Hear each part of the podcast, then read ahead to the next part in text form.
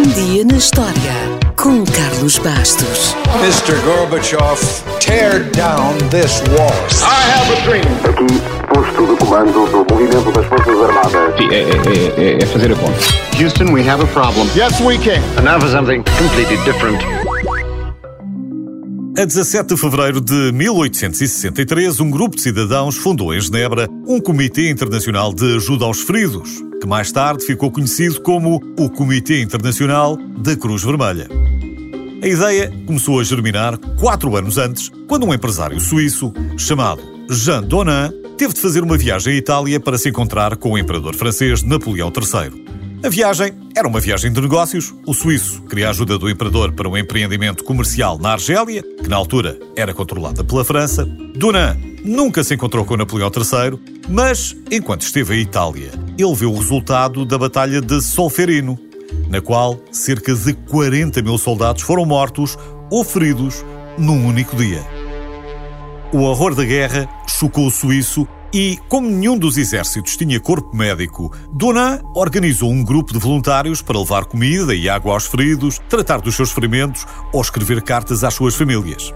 Três anos depois, ele publicou um livro intitulado Memórias de Solferino, um relato inquietante sobre o sofrimento de milhares de soldados feridos que, sem qualquer tipo de assistência, foram abandonados depois de amputações sem anestesia, infecções horríveis e tudo mais que possa imaginar.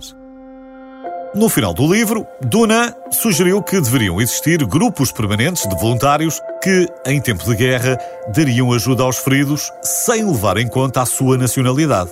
Esta visão para a Cruz Vermelha tornou-se realidade em 1863.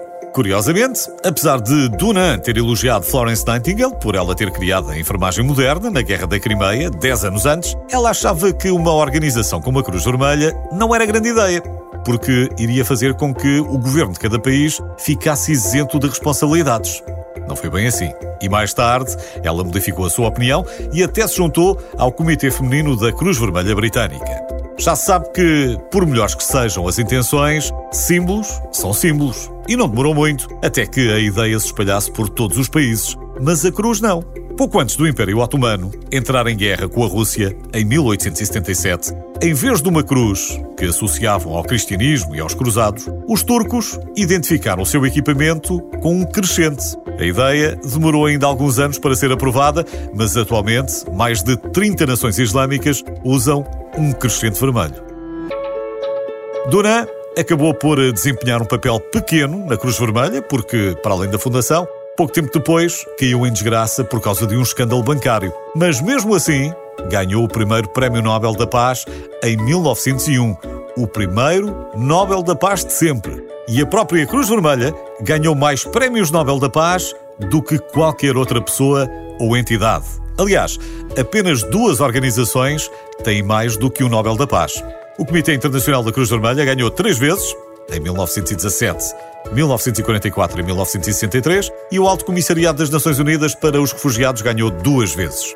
Independentemente dos prémios, hoje a Cruz Vermelha é reconhecida como uma organização humanitária, independente e neutra, que se esforça por eh, proporcionar proteção e assistência às vítimas de guerra e de outras situações de violência ou de calamidade.